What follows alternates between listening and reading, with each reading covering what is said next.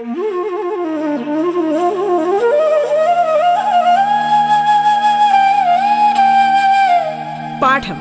കേട്ടു പഠിക്കാൻ റേഡിയോ കേരളയിലൂടെ.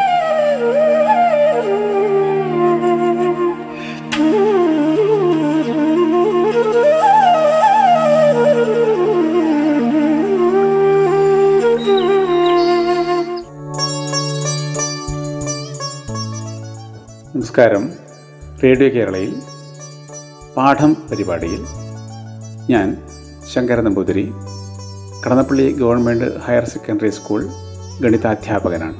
ഇന്ന് പത്താം ക്ലാസ്സിലെ വൃത്തങ്ങൾ എന്ന പാഠഭാഗവുമായി ബന്ധപ്പെട്ട ചില കാര്യങ്ങൾ നമുക്ക് ചർച്ച ചെയ്യാം. പ്രിയപ്പെട്ട കുട്ടികളെ കഴിഞ്ഞ ക്ലാസ്സിൽ വൃത്തവുമായി ബന്ധപ്പെട്ട കുറേ കാര്യങ്ങൾ നിങ്ങൾ പഠിച്ചു. അതുമായി ബന്ധപ്പെട്ട ടെക്സ്റ്റ് ബുക്കിലെ പ്രവർത്തനങ്ങളെല്ലാം എല്ലാവരും ചെയ്തിട്ടുണ്ടാകുമല്ലോ അതുപോലെ കഴിഞ്ഞ ക്ലാസ്സിൽ തന്ന ആ നിർമ്മിതിയും നിങ്ങൾ ചെയ്തിട്ടുണ്ടാകുമെന്ന് കരുതുന്നു. ഇന്ന് നമുക്ക് വൃത്തവുമായി ബന്ധപ്പെട്ട കുറച്ചുകൂടി കാര്യങ്ങൾ പഠിക്കാം. അതായത് വൃത്തവും ചതുർഭുജവും എന്ന ഭാഗം. ഒരു ചതുർഭുജത്തിന്റെ മൂലകളെല്ലാം വൃത്തത്തിലെ ബിന്ദുക്കളാണെങ്കിൽ അതിനെന്തൊക്കെ പ്രത്യേകതകളുണ്ട് എന്ന് നമുക്ക് പരിശോധിക്കാം. നാല് മൂലകളും വൃത്തത്തിലാകത്തക്ക വിധത്തിൽ ചതുർഭുജങ്ങൾ വരയ്ക്കാൻ പറ്റും. വ്യത്യസ്ത ആകൃതിയിലുള്ള ചതുർഭുജങ്ങൾ വരയ്ക്കാൻ പറ്റും. ഒരു വൃത്തം വരച്ച് ഇഷ്ടമുള്ളൊരു ചതുർഭുജം ഇത്തരത്തിലുള്ളൊരു ചതുർഭുജം നിങ്ങളൊന്ന് വരച്ച് നോക്കൂ. ഏകദേശ ചിത്രം വരച്ചാൽ മതി. വരച്ചല്ലോ. ഇനി അതിന്റെ ഒരു വികരണം വരക്കുക.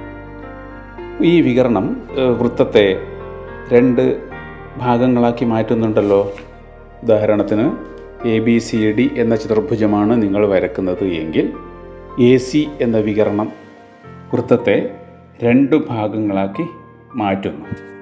അപ്പോൾ ഓരോ ഭാഗത്തെയും ചാപത്തിലെ കോണുകൾ ബി ഡി എന്നീ കോണുകൾ അവയുടെ തുക എത്രയായിരിക്കും?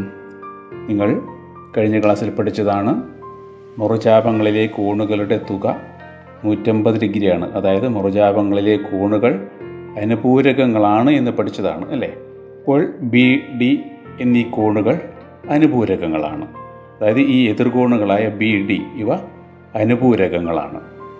അതുപോലെ നിങ്ങൾ ബിയും ഡിയും യോജിപ്പിച്ചുകൊണ്ട് വികരണം വരക്കുകയാണെങ്കിൽ അതും വൃത്തത്തെ രണ്ട് ഭാഗമാക്കി മാറ്റുന്നു. അപ്പോൾ കിട്ടുന്ന എ സി എന്നീ കോണുകൾ അതും മറുചാപങ്ങളിലെ കോണുകളാണ്. അതിനാൽ അവ അനുപൂരകങ്ങളാണ്. അപ്പോൾ ഇതിൽ നിന്ന് നമുക്കൊരു കാര്യം മനസ്സിലാക്കാം. ഒരു ചതുർഭുജത്തിന്റെ മൂലകളെല്ലാം ഒരു വൃത്തത്തിലാണെങ്കിൽ അതിന്റെ എതിർകോണുകൾ അനുപൂരകമാണ്. ഇനി നമുക്ക് ഇത് മറിച്ചു പറഞ്ഞാൽ ശരിയാകുമോ എന്ന് പരിശോധിക്കാം.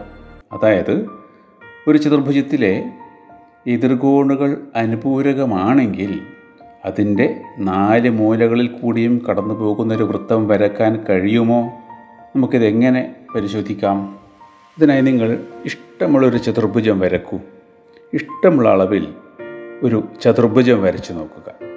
ഇനി അതിന്റെ മൂന്ന് മൂലകളിൽ കൂടി വൃത്തം വരക്കാൻ നിങ്ങൾക്ക് അറിയാമല്ലോ. നിങ്ങൾ ഒൻപതാം ക്ലാസ്സിൽ ഒരു ത്രികോണത്തിന്റെ പരിവൃത്തം വരക്കുന്നത് പഠിച്ചിട്ടുണ്ടല്ലോ. അതായത് ഒരു ത്രികോണത്തിന്റെ പരിവൃത്തം വരക്കാൻ അതിന്റെ മൂന്ന് വശങ്ങളിൽ കൂടിയും ലംബസമഭാജി വരച്ചാൽ കിട്ടുന്ന അലംബസമഭാജികൾ കൂട്ടിമുട്ടുന്ന ബിന്ദു കേന്ദ്രമാക്കിക്കൊണ്ട് വൃത്തം വരച്ചാൽ അത് ത്രികോണത്തിന്റെ മൂന്ന് മൂലകളിൽ കൂടിയും കടന്നു പോകുമല്ലോ. അപ്പോൾ നിങ്ങൾ വരച്ച ചതുർഭുജത്തിന്റെ മൂന്ന് മൂലകളിൽ കൂടി കടന്നു പോകുന്ന ഒരു വൃത്തം നിങ്ങൾ വരച്ചു നോക്കൂ. അതിനൊരു വികരണം വരച്ച് ആ ത്രികോണത്തിന്റെ പരിവൃത്തം വരച്ചു നോക്കിയാൽ മതി. അപ്പോൾ നാലാമത്തെ മൂല അത് വൃത്തത്തിൽ തന്നെയാണോ കിട്ടുന്നത്? ആകണമെന്നില്ലല്ലോ. ചിലപ്പോൾ വൃത്തത്തിന് പുറത്താകാം അല്ലെങ്കിൽ വൃത്തത്തിനകത്താകാം. ടെക്സ്റ്റ് ബുക്കിൽ കൃത്യമായി യുക്തിപൂർവം ഇക്കാര്യങ്ങൾ തെളിയിച്ചിട്ടുണ്ട്. നമുക്കത് മറ്റൊരു രീതിയിൽ ചിന്തിക്കാം. വൃത്തത്തിലാണെങ്കിൽ നമുക്കറിയാം എതിർഗുണകൾ അനുപൂരകങ്ങളാണല്ലോ. ഈ നാലാമത്തെ കോൺ വൃത്തത്തിന് പുറത്തേക്ക് പോകും തോറും കോൺ വൃത്തത്തിൽ നിന്നും അകന്നകന്ന് പോകും തോറും അതിന്റെ വിരിവ് കോണിന്റെ വിരിവ് കുറഞ്ഞു വരികയാണല്ലോ ചെയ്യുന്നത്. അതായത് കോണളവ് കുറഞ്ഞു കുറഞ്ഞു വരുന്നു. അപ്പോൾ ഈ കോണും അതിന്റെ എതിർകോണും കൂട്ടിയാൽ എന്തായാലും നൂറ്റമ്പതിൽ കുറയണമല്ലോ. വൃത്തത്തിലാണെങ്കിൽ നൂറ്റമ്പതാണല്ലോ. അപ്പോൾ വൃത്തത്തിന് പുറത്താണെങ്കിൽ ഈ എതിർകോണുകളുടെ തുക നൂറ്റമ്പതിനേക്കാൾ കുറവായിരിക്കും. ഇനി ഈ നാലാമത്തെ മൂല വൃത്തത്തിനകത്തേക്കാണ് അകത്താണ് എങ്കിൽ വൃത്തത്തിലുള്ളതിനേക്കാൾ കോണളവ് കൂടുതലായിരിക്കുമല്ലോ. അതിന്റെ വിരിവ് കൂടി കൂടി വരികയാണല്ലോ ചെയ്യുന്നത്. അപ്പോഴെന്തായാലും കോണളവും കൂടിക്കൂടി വരികയാണ് ചെയ്യുന്നത്.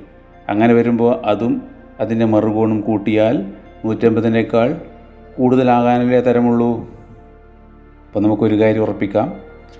ഈ നാലാമത്തെ മൂല വൃത്തത്തിനകത്താണെങ്കിൽ ആ കോണിന്റെയും അതിന്റെ എതിർകോണിന്റെയും തുക നൂറ്റമ്പതിനേക്കാൾ കൂടുതലാണ്. അപ്പോൾ ഈ പറഞ്ഞ കാര്യങ്ങളിൽ നിന്ന് നിങ്ങൾക്ക് മനസ്സിലായ എന്താ? ഒരു ചതുർഭുജത്തിന്റെ മൂന്ന് മൂലകളിൽ കൂടി വരയ്ക്കുന്ന വൃത്തത്തിന് പുറത്താണ് നാലാമത്തെ മൂലയെങ്കിൽ ആ മൂലയിലെയും എതിർമൂലയിലെയും കോണുകളുടെ തുക നൂറ്റമ്പത് ഡിഗ്രിയേക്കാൾ കുറവാണ്. അകത്താണെങ്കിലോ തുക നൂറ്റമ്പത് ഡിഗ്രിയേക്കാൾ കൂടുതലാണ്. അപ്പോൾ നൂറ്റമ്പത് തന്നെ കിട്ടണമെങ്കിൽ ഈ നാലാമത്തെ മൂല എന്തായാലും വൃത്തത്തിൽ തന്നെ ആയിരിക്കണമല്ലോ. അപ്പോൾ ഒരു ചതുർഭുജത്തിന്റെ എതിർകോണുകൾ അനുപൂരകമാണെങ്കിൽ അതിന്റെ നാല് മൂലകളിൽ കൂടിയും കടന്നു പോകുന്ന വൃത്തം വരയ്ക്കാം. ഇത്തരത്തിൽ ഒരു ചതുർഭുജത്തിന്റെ നാല് മൂലകളിൽ കൂടിയും കടന്നു പോകുന്ന വൃത്തം വരക്കാൻ കഴിയുന്നുണ്ടെങ്കിൽ അത്തരം ചതുർഭുജത്തെ നമുക്ക് ചക്രീയ ചതുർഭുജം എന്ന് പറയാം. അതായത് സൈക്ലിക് ക്വാഡ്രിലാറ്ററൽ എന്ന് പറയുന്നു. അതായത് എതിർകോണുകൾ അനുപൂരകങ്ങളായ ചതുർഭുജങ്ങളെ ചക്രീയ ചതുർഭുജങ്ങൾ എന്ന് പറയുന്നു. ഇനി നമുക്ക് ഏതെല്ലാം ചതുർഭുജങ്ങൾ ചക്രീയമാണ് എന്ന് നോക്കാം. അതായത് നമുക്ക് പരിചയമുള്ള ചില ചതുർഭുജങ്ങളുണ്ടല്ലോ. ഒന്ന് സമചതുരം. സമചതുരം ചക്രീയ ചതുർഭുജമാണോ? സമചതുരത്തിന്റെ എതിർകോണുകൾ അനുപൂരകങ്ങളാണോ? ആണല്ലോ. നമുക്കറിയാം സമചതുരത്തിന്റെ എല്ലാ കോണും തൊണ്ണൂറ് ഡിഗ്രി വീതമാണ്. അപ്പോൾ എന്തായാലും അതിന്റെ എതിർകോണുകൾ കൂട്ടിയാൽ നൂറ്റമ്പത് കിട്ടും. അപ്പോൾ എന്തായാലും അതിന്റെ നാല് മൂലകളിലൂടെയും കടന്നു പോകുന്ന വൃത്തം വരക്കാൻ കഴിയും. അപ്പോൾ സമചതുരം ഒരു ചക്രീയ ചതുർഭുജമാണ്. ചതുരമായാലോ? ചതുരത്തിന്റെയും നാല് മൂലകളും തൊണ്ണൂറ് നാല് കോണുകളും തൊണ്ണൂറ് ഡിഗ്രിയാണല്ലോ. അപ്പോഴും അതിന്റെ എതിർകോണുകളുടെ എതിർകോണുകൾ അതിന്റെ പൂരകങ്ങളാണ്. അപ്പോൾ ചതുരവും ചക്രീയ ചതുർഭുജമാണ്. ഇനി ഒരു സമപാർശ്വലംബകമായാലോ അത് നമുക്കറിയാം ലംബകത്തിന്റെ സമാന്തരമല്ലാത്ത വശങ്ങൾ തുല്യമാണെങ്കിൽ അതൊരു സമപാർശ്വലംബകമാണ് അല്ലേ? ഇത് ചക്രീയമാണോ? അതായത് ഇതിന്റെ എതിർകോണുകൾ അനുപൂരകമാണോ? നിങ്ങൾ സമാന്തര വശങ്ങൾ എ ബിയും ഡി സിയും ആയ ഒരു സമപാർശ്വലംബകത്തിന്റെ ഏകദേശ ചിത്രം വരച്ചു നോക്കൂ. സമാന്തര വശങ്ങൾ എ ബിയും ഡി സിയും സമാന്തരമല്ലാത്ത വശങ്ങൾ എ ഡിയും ബി സിയും നമുക്കറിയാം സമപാർശ്വലംബകത്തിന്റെ സമാന്തര വശങ്ങളുടെ രണ്ടറ്റത്തുമുള്ള കോണുകൾ തുല്യമാണ്. അതുപോലെ സമാന്തര വശ സമാന്തരമല്ലാത്ത വശങ്ങളുടെ രണ്ടറ്റത്തുള്ള കോണുകൾ അനുപൂരകമാണ്. കാരണം അവ ആന്തര സഹകോണുകളാണ് അപ്പോൾ നിങ്ങൾ വരച്ച എ ബി സി ഡി എന്ന സമപാർശ്വലംബകത്തിൽ കോൺ എയും കോൺ ബിയും തുല്യമാണല്ലോ. അതുപോലെ കോൺ ഡിയും കോൺ സിയും തുല്യമാണ്. ആന്തര സഹകോണുകളായ എയും ഡിയും കൂട്ടിയാൽ നൂറ്റമ്പത് കിട്ടും. അപ്പോൾ എയുടെ കൂടെ ബി കൂട്ടുന്നതിന് പകരം ബിക്ക് തുല്യമായ സി കൂട്ടിയാലും നൂറ്റമ്പത് കിട്ടണമല്ലോ. അപ്പോൾ എയും സിയും കൂട്ടിയാലും നൂറ്റമ്പത് ഡിഗ്രി കിട്ടും.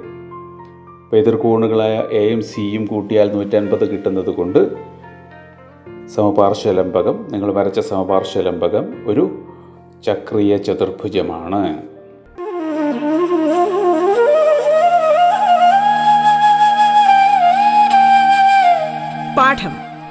പഠിക്കാൻ റേഡിയോ കേരളയിലൂടെ. പാഠത്തിൽ ഇനി ഇടവേള.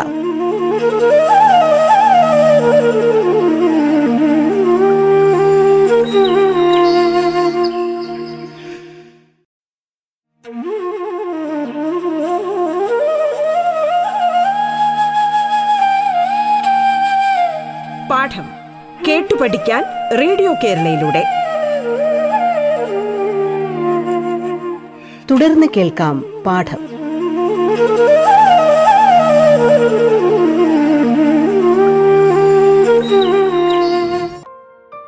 അതുപോലെ ടെക്സ്റ്റ് ബുക്കിൽ ചില ചോദ്യങ്ങളുണ്ട്. ചതുരമല്ലാത്ത സാമാന്തരികങ്ങളൊന്നും ചക്രീയമല്ലെന്ന് തെളിയിക്കുക എന്ന്. അപ്പോൾ ചതുരമല്ലാത്ത സാമാന്തരികങ്ങളുടെ ഒന്നും കോണുകൾ തൊണ്ണൂറ് ഡിഗ്രി അല്ല. നമുക്കറിയാം സാമാന്തരികത്തിന്റെ എതിർകോണുകൾ തുല്യമാണ് എന്നറിയാം. തുല്യമായ രണ്ട് കോണുകളുടെ തുക നൂറ്റമ്പത് കിട്ടണമെങ്കിൽ അവ ഓരോന്നും തൊണ്ണൂറ് ഡിഗ്രി ആയിരിക്കണമല്ലോ. എന്നാൽ നമ്മുടെ ഈ പറഞ്ഞ സാമാന്തരികത്തിന്റെ കോണുകളൊന്നും തൊണ്ണൂറ് ഡിഗ്രി അല്ല.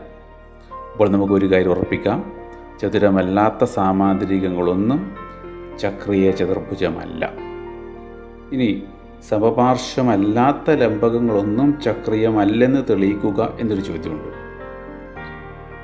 സമപാർശ്വമല്ലാത്ത ലംബകങ്ങൾ. നമ്മൾ സമപാർശ്വ ലംബകങ്ങൾ ചക്രീയമാണെന്ന് തെളിയിച്ചല്ലോ. അതേപോലെ നിങ്ങൾക്ക് സമപാർശ്വമല്ലാത്ത ലംബകങ്ങൾ ചക്രീയമല്ല എന്ന് തെളിയിക്കാൻ പറ്റും.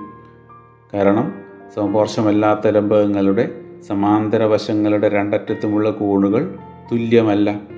അതിനാൽ നേരത്തെ സമപാർശ്വ ലംബകം ചക്രീയമാണെന്ന് തെളിയിച്ചതുപോലെ ഇത് ചക്രീയമാണെന്ന് തെളിയിക്കാൻ സാധ്യമല്ല. അതായത് എതിർകോണുകൾ അനുപൂരകങ്ങളല്ല എന്ന് നമുക്ക് സ്ഥാപിക്കാൻ കഴിയും. ഇനി അതിലെ മറ്റൊരു ചോദ്യം. ഒരു ചക്രീയ ചതുർഭുജത്തിലെ ഏത് മൂലയിലെയും പുറം കോൺ എതിർമൂലയിലെ അകക്കോണിന് തുല്യമാണെന്ന് തെളിയിക്കുക. ഒരു ചക്രീയ ചതുർ- ചതുർഭുജത്തിലെ ഏത് മൂലയിലെയും പുറം കോൺ എതിർമൂലയിലെ അകക്കോണിന് തുല്യമാണെന്ന് തെളിയിക്കുക. നിങ്ങളൊരു ചക്രീയ ചതുർഭുജത്തിന്റെ ഏകദേശ ചിത്രം വരച്ചു നോക്കൂ. ഒരു മൂലയിൽ ഒരു വശം നീട്ടി ഒരു പുറംകോൺ ഉണ്ടാക്കുക. ഈ പുറംകോൺ നമുക്ക് എക്സ് ഡിഗ്രി എന്നെടുക്കുകയാണെങ്കിൽ അതിന്റെ അകത്തെ കോൺ അതായത് ആ മൂലയിലെ കോൺ എത്രയായിരിക്കും? നൂറ്റമ്പത് മൈനസ് എക്സ് ആയിരിക്കുമല്ലോ. കാരണം അവ രണ്ടും രേഖീയ ജോഡികളാണ്. അപ്പോൾ പുറംകോൺ എക്സ് ഡിഗ്രി ആണെങ്കിൽ അകത്തെ കോൺ നൂറ്റമ്പത് മൈനസ് എക്സ് ഡിഗ്രി ആയിരിക്കുമല്ലോ. അപ്പോൾ ആ മൂലയിലെ കോൺ നൂറ്റമ്പത് മൈനസ് എക്സ് ഡിഗ്രിയാണ് അങ്ങനെയാണെങ്കിൽ അതിന്റെ എതിർമൂലയിലെ കോൺ എത്രയായിരിക്കണം? ഈ നൂറ്റമ്പത് മൈനസ് എക്സിനോട് ഏത് കൂട്ടിയാലാണ് നൂറ്റമ്പത് ഡിഗ്രി കിട്ടുക? മൈ എക്സ് കൂട്ടിയാൽ മതി അല്ലേ? നൂറ്റമ്പത് മൈനസ് എക്സിനോട് എക്സ് കൂട്ടുകയാണെങ്കിൽ നമുക്ക് നൂറ്റമ്പത് ഡിഗ്രി എന്ന് കിട്ടും. അപ്പോൾ എതിർഭാഗത്തുള്ള കോണിന്റെ അളവ് എക്സ് എന്ന് കിട്ടുന്നു. അപ്പോൾ മറുകോണ് എക്സ് എന്നാണ് നമ്മൾ എടുത്തത്. അപ്പോൾ ആ മൂലയിലെ എതിർകോണും എക്സ് എന്ന് കിട്ടി. അപ്പോൾ നമുക്കിതുപോലെ ആ ചതുർഭുജത്തിന്റെ ഏത് മൂലയിലെ മറുകോൺ എടുത്താലും ഇത് ശരിയാണെന്ന് കാണാൻ പറ്റും. ഇപ്പോൾ ഒരു ചക്ര ചതുർഭുജത്തിലെ ഏത് മൂലയിലെയും പുറംകോൺ എതിർമൂലയിലെ അകക്കോണിന് തുല്യമാണ് എന്ന് കാണാൻ കഴിയും. ഇത്തരത്തിൽ ധാരാളം ചോദ്യങ്ങൾ ടെക്സ്റ്റ് ബുക്കിൽ നൽകിയിട്ടുണ്ട്. അതെല്ലാം നിങ്ങൾ ചെയ്യാൻ ശ്രമിക്കുക. നിങ്ങൾ ടോളമി എന്ന ഗ്രീക്ക് ഗണിതശാസ്ത്രജ്ഞനെ പറ്റി കേട്ടിട്ടുണ്ടോ? അസ്ട്രോണമി ജിയോഗ്രഫി അസ്ട്രോളജി തുടങ്ങിയ നിരവധി മേഖലകളിൽ മഹത്തായ സംഭാവനകൾ നൽകിയ പ്രശസ്തനായ ഒരു ഗ്രീക്ക് ഗണിതശാസ്ത്രജ്ഞനായിരുന്നു ടോളമി. അദ്ദേഹം ചക്രീയ ചതുർഭുജവുമായി ബന്ധപ്പെട്ട വലിയൊരു സിദ്ധാന്തം ഉണ്ടാക്കിയിട്ടുണ്ട്. അതാണ് ടോളമി സിദ്ധാന്തം ടോളമീസ് തിയറം എന്നറിയപ്പെടുന്നത്.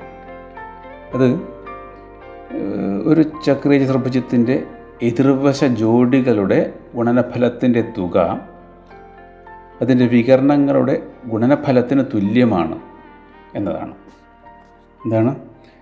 എതിർവശ ജോഡികളുടെ ഗുണനഫലത്തിന്റെ തുക വികരണങ്ങളുടെ ഗുണനഫലത്തിന് തുല്യമാണ് എന്നത്. മറിച്ചും ഇത് ശരിയാണ് എന്ന് കണ്ടെത്തിയിട്ടുണ്ട്. ഏതെങ്കിലും ചതുർഭുജത്തിൽ ഈ ബന്ധം ശരിയാണെങ്കിൽ ആ ചതുർഭുജം ചക്രീയമാണ് എന്നത്. അപ്പോൾ ഇതാണ് ടോളമി സിദ്ധാന്തം എന്ന പേരിൽ അറിയപ്പെടുന്നത്. ഇതിന്റെ ഒരു അപ്ലിക്കേഷൻ നമുക്ക് കാണാം ചതുരത്തിൽ. ഇപ്പോൾ ചതുരം ചക്രീയമാണല്ലോ. അപ്പോൾ ചതുരത്തിന്റെ എതിർവശങ്ങൾ തുല്യവുമാണ്. വികരണവും തുല്യമാണ്. എതിർവശ ജോഡികളുടെ ഗുണനഫലം എന്നത് അവയുടെ വർഗങ്ങളുടെ തുകയായി മാറുന്നു. അതുപോലെ വികരണങ്ങളുടെ ഗുണനഫലം എന്നത് വികരണത്തിന്റെ ഒരു വികരണത്തിന്റെ വർഗമായി മാറുന്നു. അപ്പോൾ ചതുരത്തിന്റെ സമീപവശങ്ങളുടെ വർഗങ്ങളുടെ തുക അതിന്റെ വികരണത്തിന്റെ വർഗത്തിന് തുല്യമാണ് എന്നത് പൈഥാഗറ സിദ്ധാന്തത്തിലേക്കാണ് നമ്മൾ എത്തിച്ചേർന്നത് ചക്രീയ ചതുർഭുജവുമായി ബന്ധപ്പെട്ട മറ്റ് പ്രത്യേകതകളും നിങ്ങൾ കണ്ടെത്താൻ ശ്രമിക്കുക. ഇനി നമുക്ക് ഒരു വൃത്തത്തിലെ രണ്ട് ഞാണുകൾ പരസ്പരം മുറിച്ചു കടക്കുമ്പോഴുണ്ടാകുന്ന ഭാഗങ്ങളുടെ പ്രത്യേകത എന്താണെന്ന് പരിശോധിക്കാം. നമുക്കറിയാം വൃത്തത്തിലെ ഏറ്റവും വലിയ ഞാണാണ് വ്യാസം. ഇപ്പോൾ രണ്ട് വ്യാസങ്ങൾ പരസ്പരം മുറിച്ച് കിടക്കുമ്പോൾ എന്തായാലും ആ നാല് ഭാഗങ്ങളുടെ നീളം ആരത്തിന് തുല്യമാണല്ലോ? ഇനി വ്യാസമല്ലാത്ത രണ്ട് ഞാണുകളാണെങ്കിലോ? ഇപ്പോൾ നിങ്ങളൊരു കാര്യം ചെയ്യൂ. ഒരു വൃത്തം വരച്ച് അതിൽ വ്യാസമല്ലാത്ത രണ്ട് ഞാണുകൾ പരസ്പരം മുറിച്ച് കിടക്കുന്ന രീതിയിൽ വരച്ചു നോക്കൂ. ആ ഞാണുകൾക്ക് എ ബി എന്നും സി ഡി എന്നും പേര് നൽകുക. ഇനി ഈ ഞാണുകൾ മുറിച്ച് കടക്കുന്ന ബിന്ദു പി എന്ന് കരുതുക. അപ്പോൾ രണ്ട് ഞാണുകൾ എ ബിയും സി ഡിയും. അപ്പോൾ മുറിച്ച് കടക്കുന്ന ബിന്ദു പി. അപ്പോൾ വ്യാസമല്ലാത്ത ഞാണുകളായതുകൊണ്ട് തന്നെ ഈ ഭാഗങ്ങൾ തുല്യമല്ല. എന്നാൽ അവ തമ്മിൽ ചില ബന്ധങ്ങളുണ്ട്. നമുക്ക് ആ ബന്ധം എന്താണ് എന്ന് കാണാം. നിങ്ങളൊരു കാര്യം ചെയ്യൂ. എയും സിയും യോജിപ്പിക്കുക. അതുപോലെ ബിയും ഡിയും യോജിപ്പിക്കുക. അപ്പോൾ നിങ്ങൾ നിങ്ങൾ വരച്ച ചിത്രം ശ്രദ്ധിക്കുക.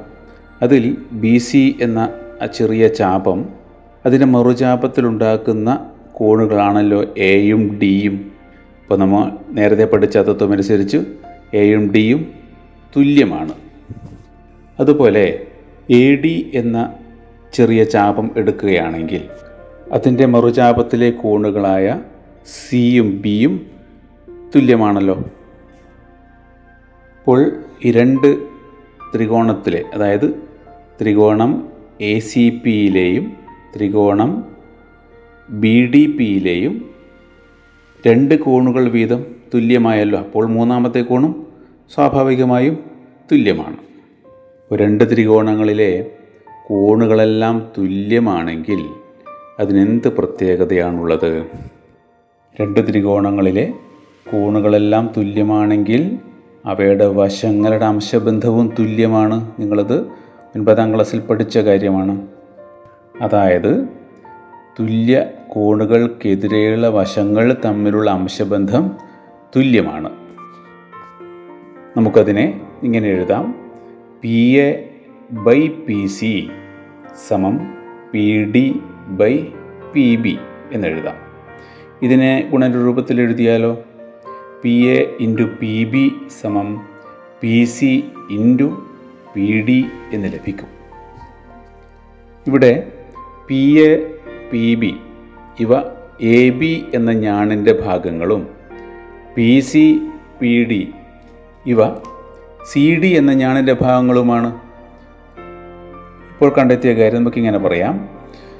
ഒരു വൃത്തത്തിലെ രണ്ട് ഞാണുകൾ വൃത്തത്തിനുള്ളിൽ മുറിച്ചു കടക്കുമ്പോൾ രണ്ട് ഞാണുകളുടെയും ഭാഗങ്ങൾ തമ്മിലുള്ള ഗുണനഫലം തുല്യമാണ്.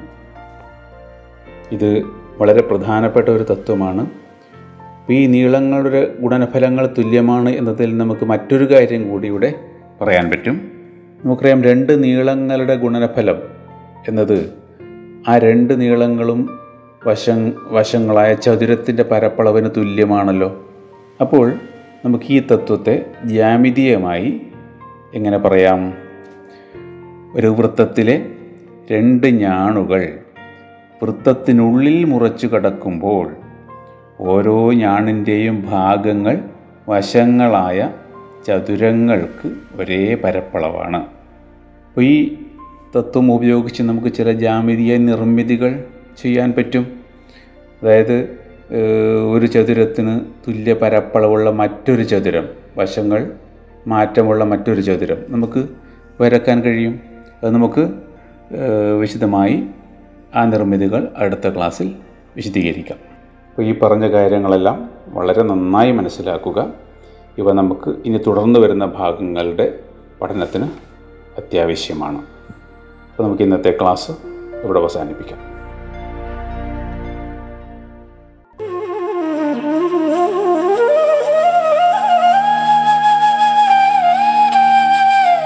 പാഠം കേട്ടു പഠിക്കാൻ റേഡിയോ കേരളയിലൂടെ.